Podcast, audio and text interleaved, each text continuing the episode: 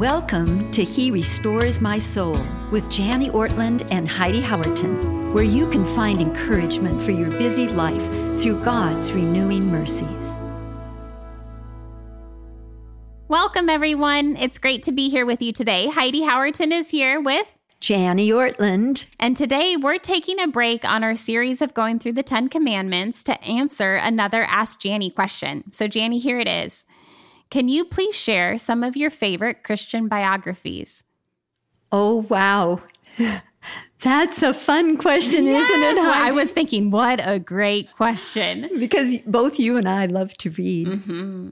Maybe before I answer it, we can encourage our listeners who think, oh, well, I just don't have time to read. This isn't for me. Let me encourage you before you turn it off. Please think through this. What is reading? Why would we ever encourage each other to read? Well, first of all, reading is a gift. Not all people know how to read. We've had the education to be taught how to read. We can read communication that is written. Oh my goodness. It's also a responsibility. It gives me, when I read, I can learn to live outside of my own mental space. I can learn to live above my own life story. It's a great advantage to be a reader. You get illustrations. Heidi and I will share some of those later on in the podcast from other lives. It really can help you. It gives you hope. It builds your vocabulary. I mean, it even helps in conversations. If you're meeting someone and you don't know what to talk about, you can always say, have you read any good books lately? I hope that you'll be a reader all your life until your eyes give out, and then maybe even be a listener to good books. Books and reading, that gift of communicating ideas through words, it's God's idea. He's the one who gave us the Bible in written form. Now, if you're thinking, Jani, okay, I hear you're trying to motivate me to read, but you do not know my schedule. I can listen to your podcast as I'm working out or while I'm fixing dinner or putting on my makeup, whatever, but I can't read while I'm doing those things. In fact, Heidi, do you remember when our elder came to us and asked us to work on this podcast? He said to us, Jani and Heidi, the younger generation doesn't read. They listen. Well, we're glad you're listening. We want you to listen to this podcast, but we also want you to read. And this is one way that helps me. When I feel I don't have enough time, I treat myself for motivation. So if I'm going to spend 20 minutes on my phone games, let's say, then I need to read 20 minutes first. Or, you know, sometimes I just fix myself a nice cup of tea and a cookie or a little bit of ice cream and say, all right, I can enjoy this over the next chapter in the book I'm reading. Let your children and husband see you read. Read out loud to them. Let new books be a real treat for your kids. Each Christmas, we used to give our children one new book. How about on birthdays? We used to give them a new book as well. Build a home library. Make your home rich with books. Another thing that helps motivate me is to keep a list of books I'm reading throughout a year and another list of recommended reading, books that people say, oh, this is the best book. You've got to read it, Jani. I put it on that list. And then year by year, I just take that list out and I can see what I've read through the years. But be a reader all your life. Now, Heidi, you're a young mom with 3 kids, and you have this farm. You're trying to grow Christmas trees. Yes. And you have part-time jobs, not just with Renewal Ministries, but elsewhere. You're a very hard worker. Your days are very full. But you also read. Mm. How do you find time? Can you encourage our listeners and then maybe share one of the books? Yes. Oh, I would love to talk about this. I love reading. And my first recommendation is if you're reading a book and you're trying to get into reading and you're bored, oh, please get a new book. There's so many. Sometimes it's good to read books that are hard for us, but if you're getting into this habit, find something that captivates you. Try one of these Christian biographies. Friends, I can't tell you, I love reading these stories, and I will sometimes read them in a night because they're so captivating and so encouraging, and so they cause my faith to grow. Just seeing the things that other women have gone through and the trials, they're so much greater than what happens in my 24 hours a day, and I just love it. So try to find a book that's rich with the Lord, but that you also love. As far as practical things to do, I will often, once we put the kids to bed, Mike and I will try to read for 10 minutes. That's one way we get through books.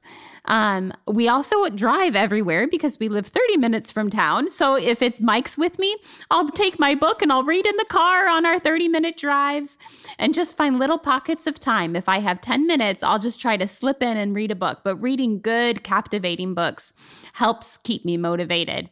So in answer to this Ask Jani question, I love Christian biographies. And Jani, you were one of the first ones to encourage me to read Christian biographies. It was in her discipleship group, and it was one of our homework assignments. And what a great assignment it was. So one of my favorite Christian biographies is called Evidence Not Seen by Darlene Rose. This is an amazing story about an amazing woman. She was a young missionary who, with her husband, went into the jungles of New Guinea to share their faith. I don't want to give too much away, but I want to entice you to read this story. So while her and her husband are in New Guinea trying to spread their faith there, all of a sudden, the World War II gets bigger and bigger, and she gets taken into a Japanese prison camp. And she spends 4 years in this prison camp and undergoes the most brutal things. And yet in the midst of it, Jesus shines brighter and brighter and brighter in her life. She sees the Holy Spirit and the Lord taking care of her. It's an amazing story. Evidence Not Seen by Darlene Rose. That's one of my favorites. Tell me about one of your favorites, Jani. Oh, one of my favorites is called A Chance to Die. It's written by Elisabeth Elliot, one of my personal heroes, and it's the biography of Amy Carmichael, who was a missionary to trafficked children, particularly young girls in India. A Chance to Die. It's a beautiful picture of giving one's life over to Christ. I love the poetry in it. Amy Carmichael was a poet as well. And I love the reminder that my life can be an offering to God. It's a beautiful opportunity to give him my life and say, okay, I've got a chance to die for Christ's sake. Now, I will add this. I'm very sad to say I have loaned this book out to someone. Heidi, you and I brought our favorite biographies this morning for this recording, but I couldn't bring that. I have loaned it out, and the hard part is there is a personal letter written to my beloved husband, Ray, from Elisabeth Elliot. Oh, that's so hard. It's so hard. And so Ray is trying to forgive me still. It's a hard one. He's a very gracious husband, but I know I've loaned it out. And if I've loaned it out to one of you as a listener, I will pay big money. If you'll just email me and say, Jani, I have it. I'll come pick it up. I'll send you money to mail it home. But if you have my copy of A Chance to Die by Elisabeth Elliot, will you let me know? If you don't have it, go buy a copy. It's really worth it. Heidi, how about another one? Another book I love is called I Dared to Call Him Father, and I'm hoping I'm going to pronounce this correctly, by Bilquis Sheikh. Oh my goodness, what another fascinating story. This is about a woman, a prominent Muslim woman in South Asia, and how the Lord just on his own, Jani, pursues her and comes to her. One of the things I love about this work is the evidence of the Holy Spirit in her life, the ways that the Lord calls her the way. So she is a prominent Muslim woman, and eventually she comes to faith in Jesus. And in that time, to come to faith in Jesus in South Asia, and as a Muslim, you almost have to turn your whole family away. Or your whole family, you don't have to turn them away, but many times your family disowns you. And her entire life is turned upside down on her quest to find the Lord, and then to struggle with the questions. How do I give myself to God completely? What happens when I do? The Lord does amazing things in her life, and it really encouraged me to be mindful of the Lord's presence in my life, minute by minute, hour by hour, day to day. That's good, Heidi. Oh, I love that story. I've read that too, and I recommend that for you. And by the way, Heidi and I want you to know that at our website, there will be a list of several of the biographies, Christian biographies, that Heidi and I have enjoyed and can recommend to you. So we will only share 3 or 4 today, but feel free to go to the website for that. Yeah. I also wanted to mention, Jani, that if you're in a discipleship group with women or you're mentoring someone, this is a great tool to use to spur on conversation and to draw closer to the Lord together. So if you're mentoring and you don't even quite know what to do, I would even suggest saying, let's read a Christian biography together. Yes. So, but tell me another one of yours, Jani. All right. I will after I add a tagline onto that. That's such a good suggestion. And another way that you can mentor each other is even to read 2 different biographies and make a presentation to each other. You can learn, how can I bring this book into a 20-minute presentation that would be interesting and motivate my friend to read it? I love that, Jani. What a great idea to read different Christian biographies and then share them with one another. Yes, it's another way to learn a new skill. Well, I recommend a very old, it was first published in 1908. It's called Mary Slessor of Calabar. And the subtitle is The Good White Ma Who Lived Alone. Isn't that something? My life is so different from hers. She lived in 1848, she was born in 1848 in Aberdeen, Scotland. She died in 1915. But my heart was drawn to her heart and her love for Christ. And surely I just have so much to learn from her. She was single. She was poor. She ministered in Africa. Calabar was a little country on the west coast of Africa. And she really helped stir up my own devotion to Christ. I was thinking this morning, even as I was pulling on my boots to come over here, Mary went barefoot all of her life there in Africa. She lived in tiny huts. She didn't insist on purified water. She ate and drank what her fellow citizens ate and drank there that she was ministering to.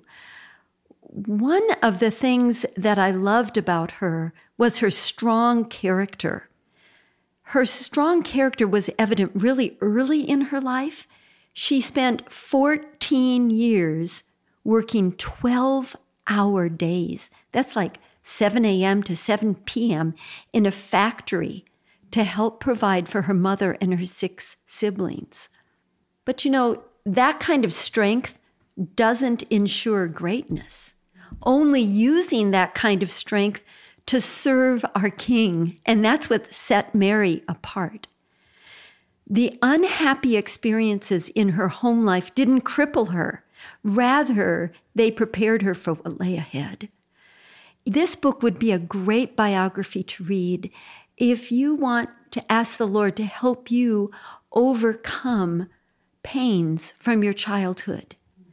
I saw in this book that God can turn the pain of a difficult childhood into noble and eternal kingdom advances.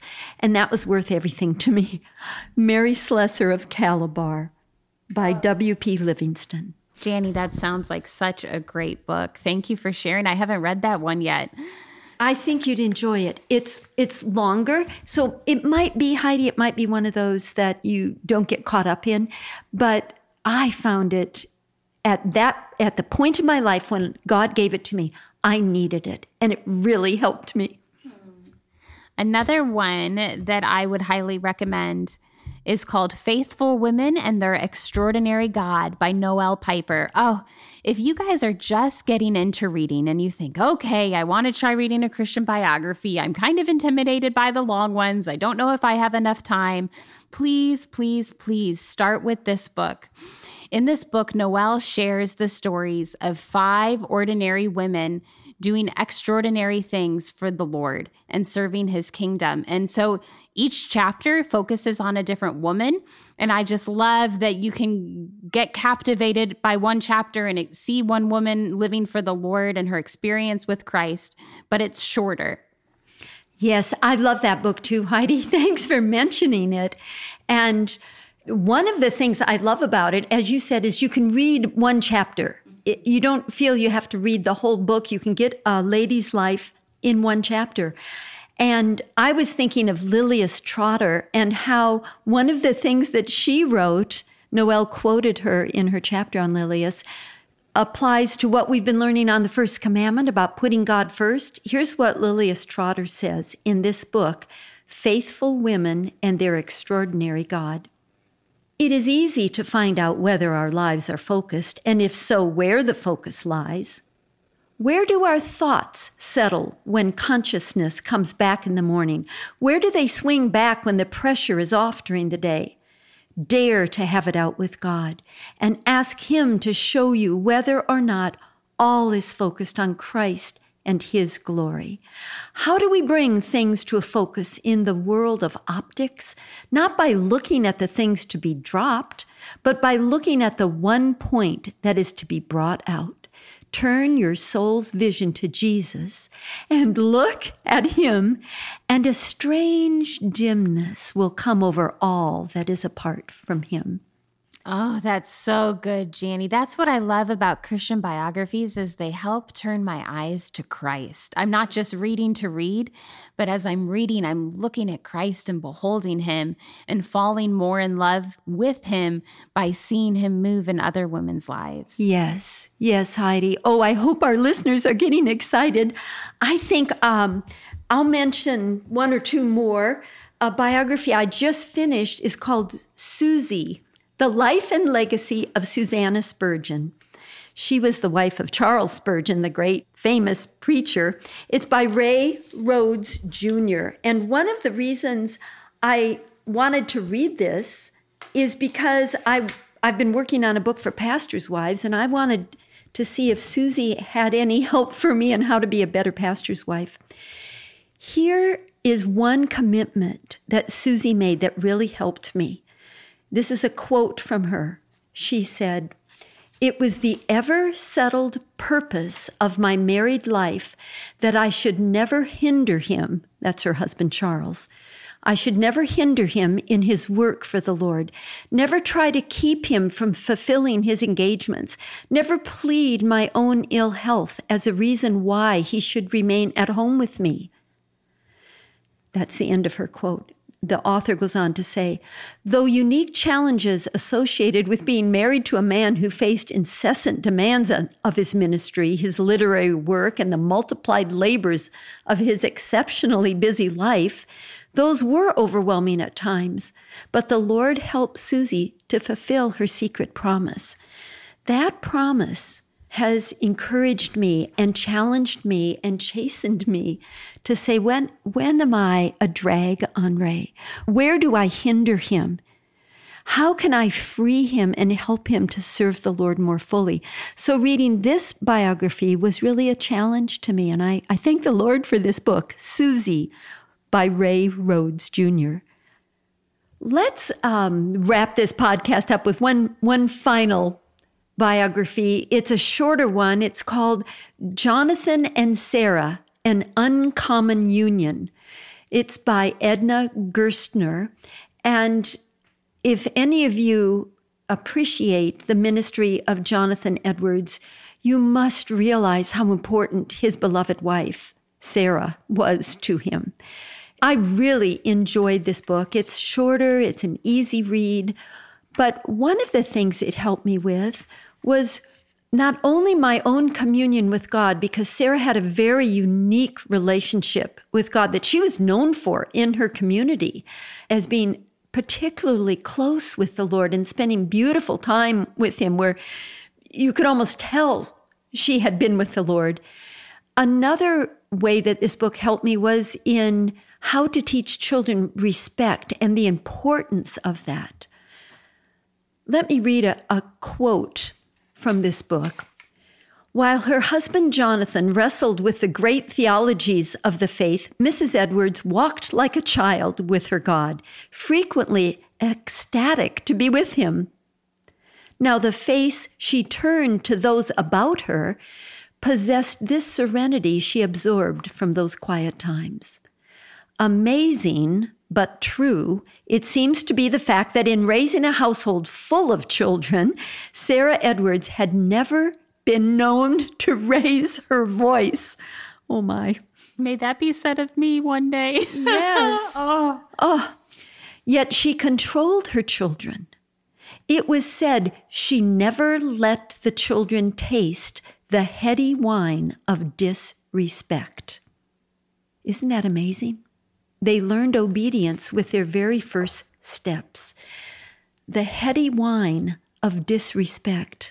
That was so good to me. That reminded me that respect is a quality we ought to teach our children early on, not wait till they go to school and teach them how to respect their teachers. But we teach them respect for God by teaching them to respect us. So this book was helpful for me because she was a busy mama with lots of kids. Jonathan and Sarah, an uncommon union. Thank you, Jani, and thank you for this question and for spending time with us today. I just wanted to remind you again that if you go to our website, www.herestoresmysoul.org, on today's podcast, our transcript will have these books as well as other Christian biographies that we highly recommend. And as Jani and I are lifelong readers, we would love to hear, are there any Christian biographies that we didn't talk about that you would recommend? Will you help us grow our list? Would you comment? I would just love to know what you're reading and how the Lord is stretching you these days. I pray that we would fall in love with reading and we would be a community of readers our whole lives. Thank you for joining us today. This podcast is generously funded through Renewal Ministries. If you would like to discover more about Jani and Ray's ministry or make a donation, visit their website at renewalministries.com. If you have a question for Jani or would like to learn more about this podcast, please visit our website at herestoresmysoul.org.